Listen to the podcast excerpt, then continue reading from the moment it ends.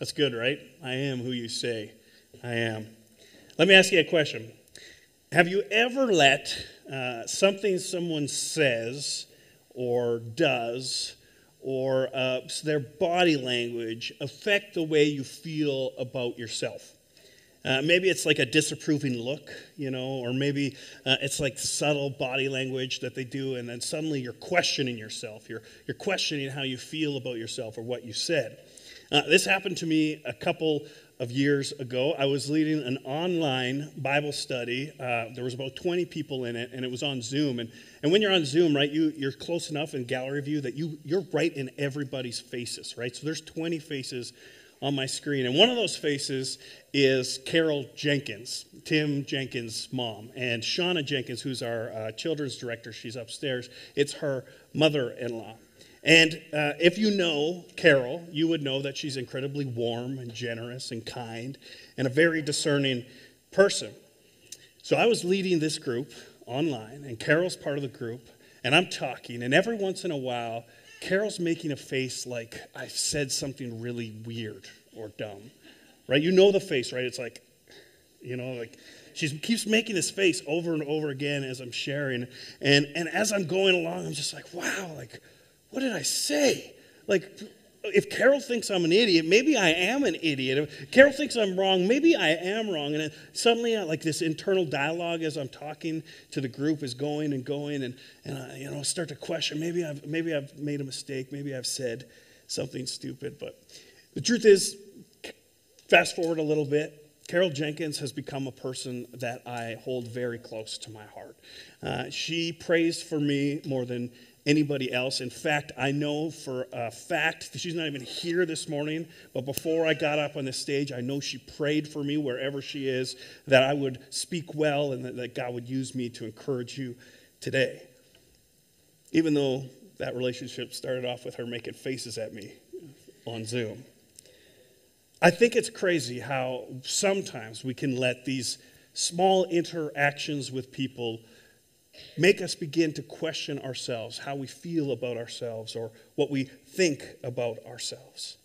It's not a good feeling, right? And it can be dangerous to give other people that sort of power over how you feel.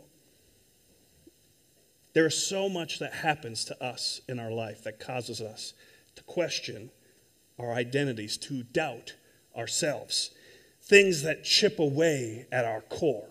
It could be losing a job. It could be a betrayal. It could be a major failure in your life. Whatever way it is, this life has a way of, of breaking us down and making us question ourselves.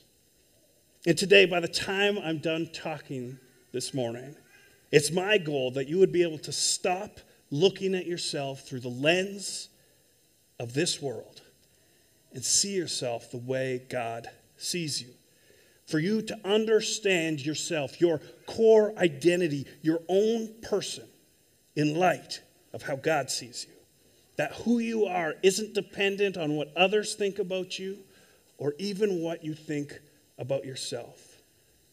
Your identity is rooted in something much deeper than that. In his book, A Glimpse of Jesus, Brennan Manning writes this line Genuine self knowledge begins by looking at God and noticing how God is looking at us. I believe it. Oh, how our lives would change if we could truly understand the way God feels about us. And so, in the next 20 minutes, I'm going to try to convince you that you are more loved than you ever thought you were, that you are more valuable than you ever thought you could be, that God made you on purpose for a purpose I want to help us this morning to look towards God, to see his face and realize the way he's looking at us. Now, in the opening pages of the Bible, we read about the creation of the universe. God said, Let there be light, and there was light. And God separated the water from the sky, and then He separated the land from the water. He hung the stars in the cosmos, and He set the moon spinning around the earth. And he filled the seas with every kind of living creature and the skies with every kind of flying creature. And then God made one of his most amazing creations ever the humble cow and invented AAA beef and New York cut steaks. Hallelujah. And then God needed somebody to eat those steaks. And so he created us.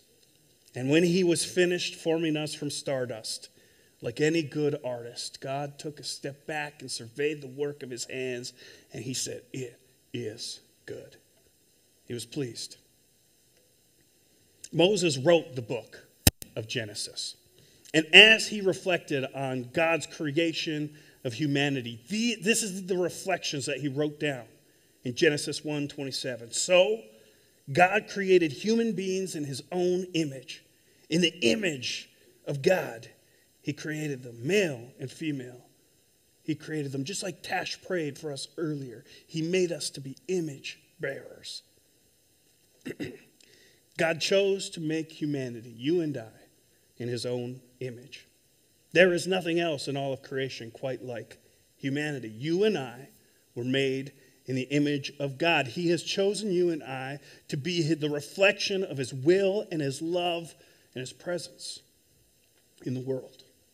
Now, just because we're made in God's, God's image doesn't mean we're exactly like God right? We don't, we share, we're not exactly like God, but just like the moon reflects the radiance of the sun, so you and I are too a reflection of the glory of the one who made us. What's funny about this is when Moses wrote these words, they were not a universal truth in the world. They stood in stark contrast to the way the world worked.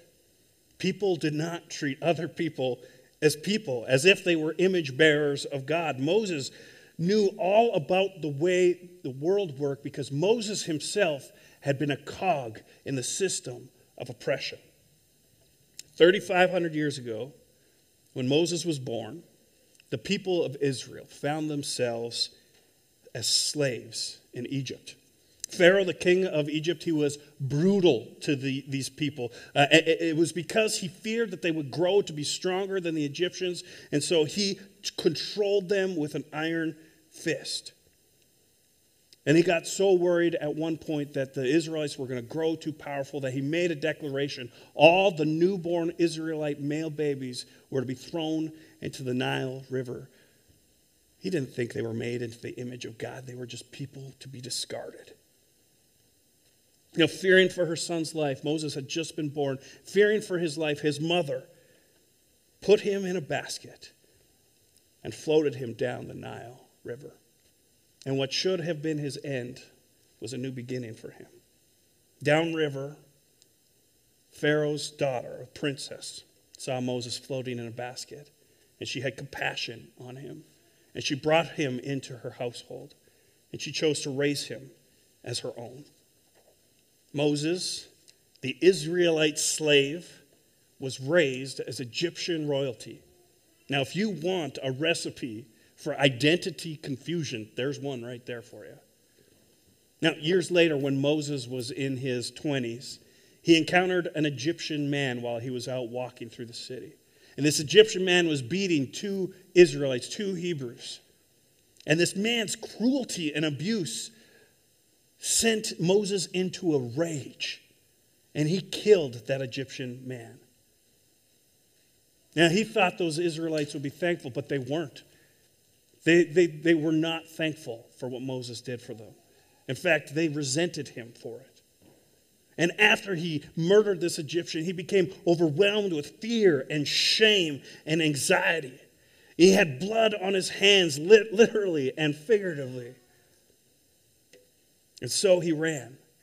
He fled far away to a land called Midian, and there he built a new life and a new family, and he left all of that back in Egypt behind him. Years and years go by, and his people, the people of Israel, continued to suffer at the hand of Pharaoh while Moses hid in the wilderness. Now, eventually, God saw the suffering, or God knew the suffering of his people. He saw their pain. And in Exodus 2:25 it says he looked down on the people of Israel and he knew it was time to act. God had a plan to rescue his people and God had a plan for Moses to do it. And God set his plan into motion. But Moses was content with his new life in the wilderness. He was tending to his father in law's animals when off in the distance he saw uh, something he couldn't quite explain. You might know what it was it was a burning bush. And he was confused because as the bush burned, it wasn't consumed, it just kept burning. And intrigued, Moses slowly began to make his way towards this burning bush. And as he got close, the voice of God called out, Take off your sandals, for you are standing on holy ground. I am the God of your father. God tells Moses in the next few verses that he is aware of the suffering of his people and that he is setting into plan a motion for them to be rescued. God tells this man, Moses, I have chosen you to be the one who leads my people out of bondage. Moses immediately protests God's request of him. Exodus 3:22 Moses says, "Who am I to appear before Pharaoh? Who am I to lead the people of Israel out of Egypt? Who am I?" Moses doesn't see himself the way God sees him. Moses thinks God's got the wrong guy. But we all do this, right? We ask this question when challenged or when we have opportunities arise Who am I? I'm not good enough. I'm not talented enough. I'm not as smart as that person over there or as talented as that person over there. I'm just nobody. Who am I, God? Moses knows as an infant his family had to abandon him to save him. That sort of thing leaves a mark on a person. He knows that while his own people were suffering as slaves in Egypt, he was raised in the opulence and affluence of the, of the, of, of the kingdom, of the, of the palace. He knows that he's never really fit in with his Egyptian brothers. And that his own people, the Israelites, have never really accepted him either. Moses knows he's killed a man in anger. And he's been running from himself for years and years and years. Moses knows the question, the answer to the question, Who am I? I am a killer, a fraud, a failure an outcast. I am alone and I am unloved. He's not a leader. He can't even rescue himself, let alone his own people. But Moses has failed to see himself the way God sees him. He's looking through the wrong lens. He's blind to the truth. So Moses asks God, "Who am I to do these things?" And God replies in Exodus 3:13, "I will be with you. You see, Moses isn't the sum of his successes and failures. He isn't the total of all the good things he's done or the bad things he's done. He's not just his strengths and weaknesses. Moses is the one God chose, the one God promised to be with, the one he cares about, the one who he has planned great things for. The real answer to the question, who am I, isn't found in what we know about ourselves. The real answer to the question, who am I, lies in who God thinks we are. There's some good news here. God has not been shy about expressing how he feels about us.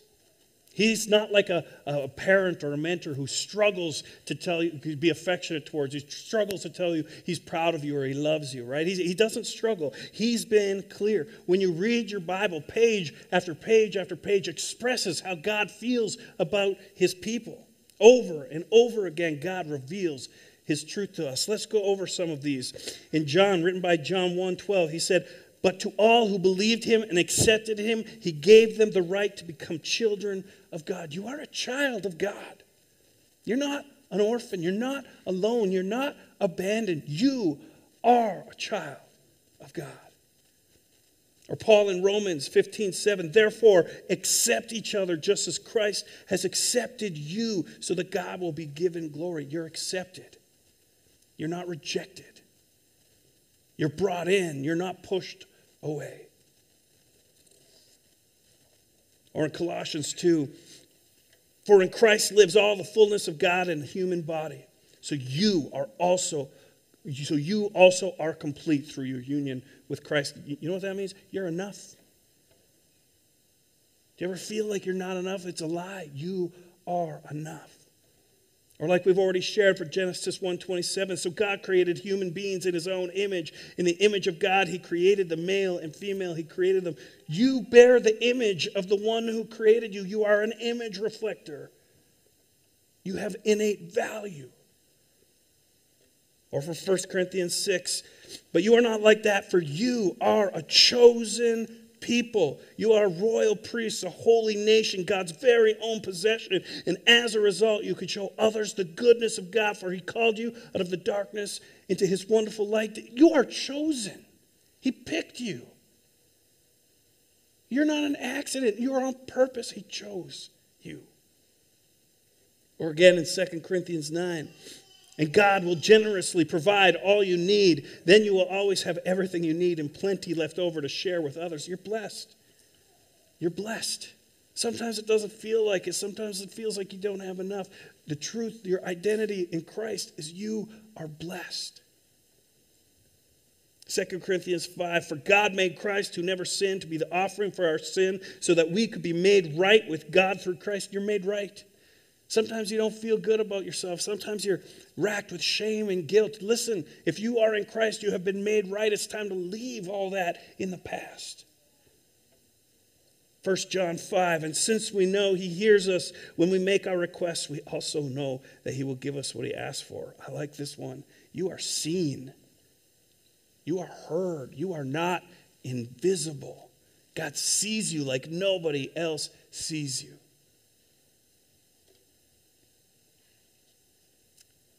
Ephesians 2 For we are God's masterpiece. He has created us anew in Christ so we can do the good things He has planned for us a long time ago. You're, you're gifted.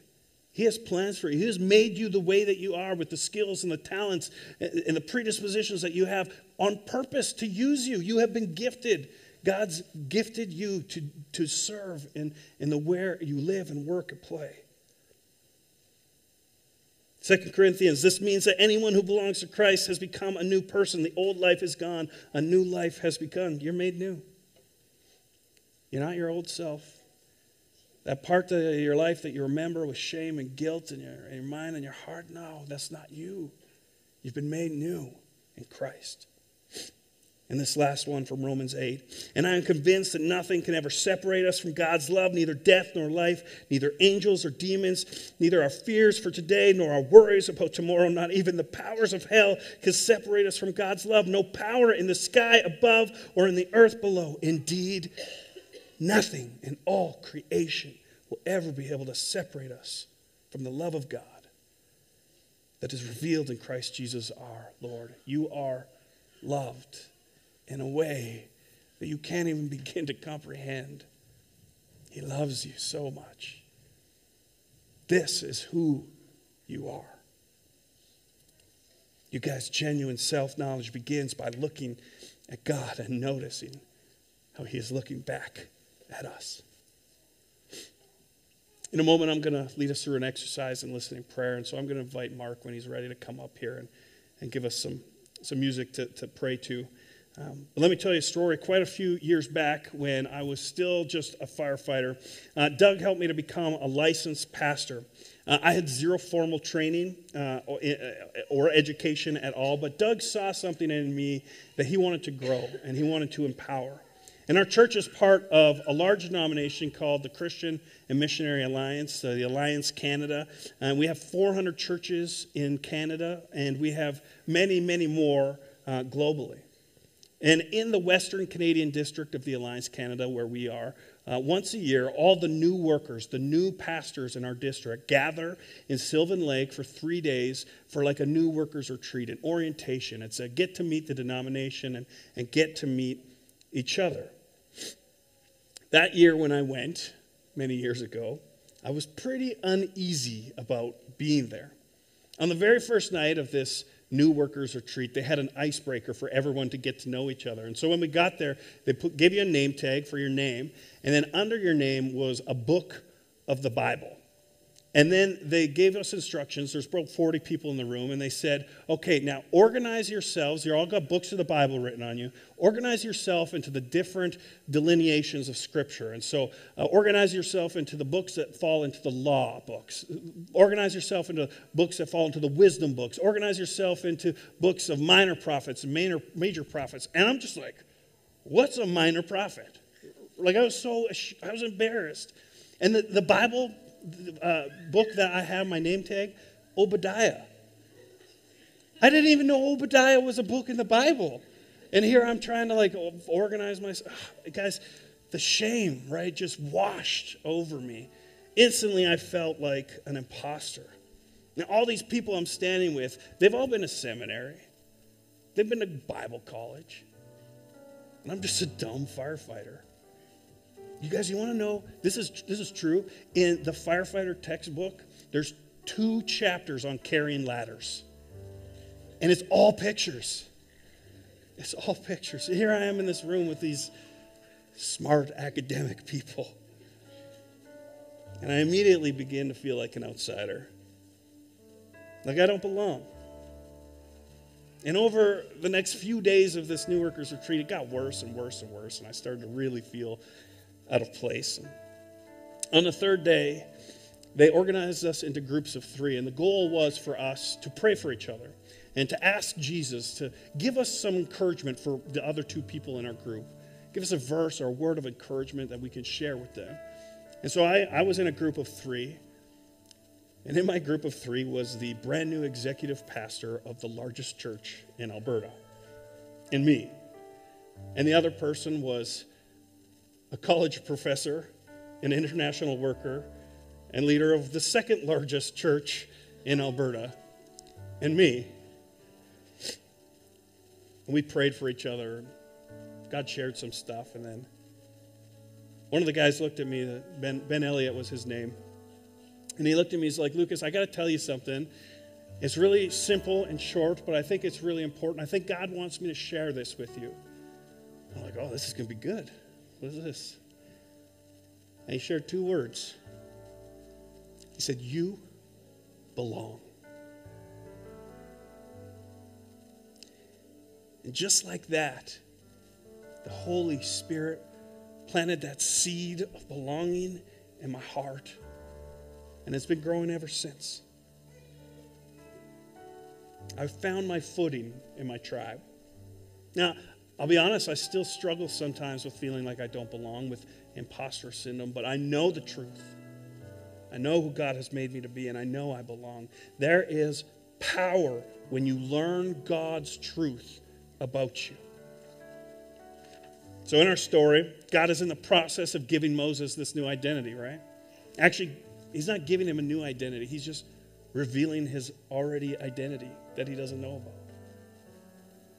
Moses has had his doubts and he struggles to, uh, uh to, to, accept this role that God is trying to give him as a, a leader, as a rescuer of his people.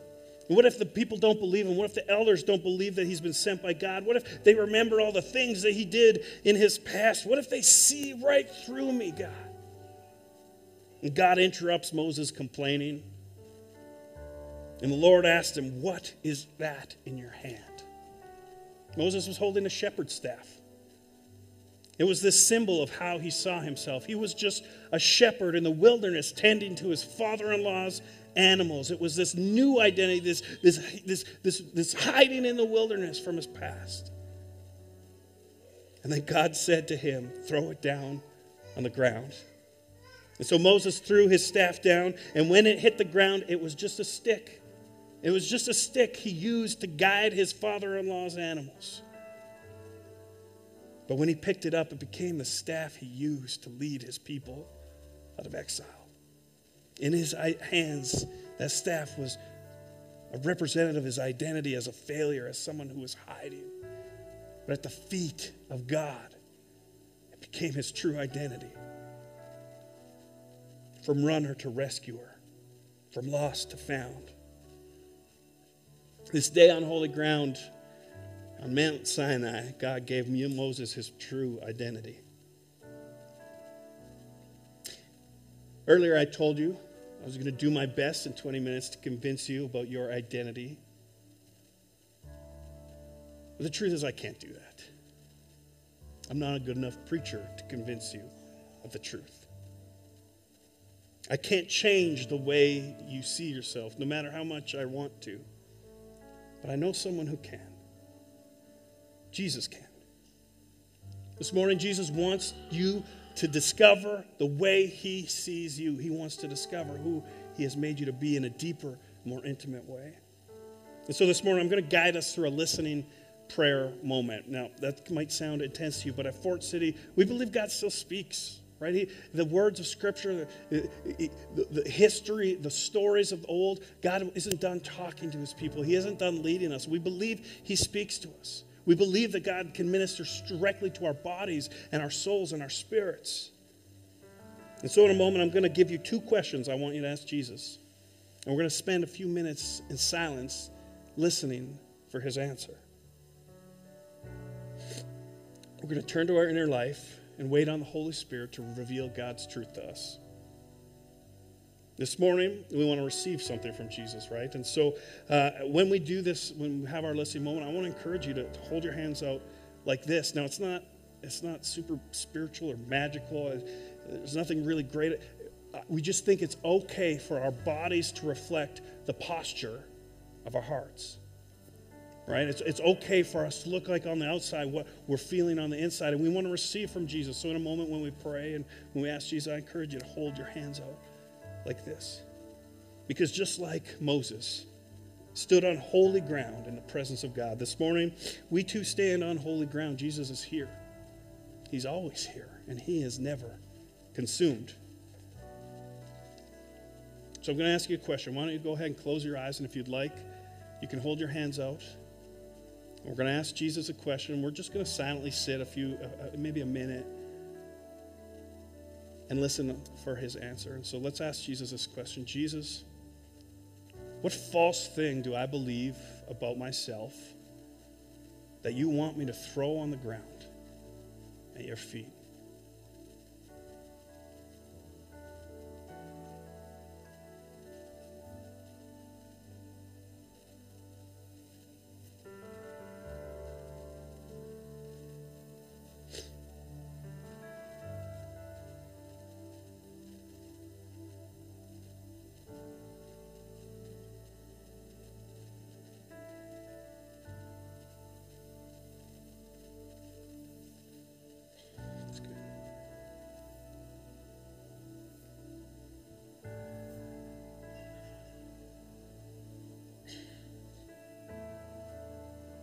This morning, Jesus doesn't want to leave you empty handed, and so we're going to ask a second question. Jesus, what truth about myself do you want me to pick up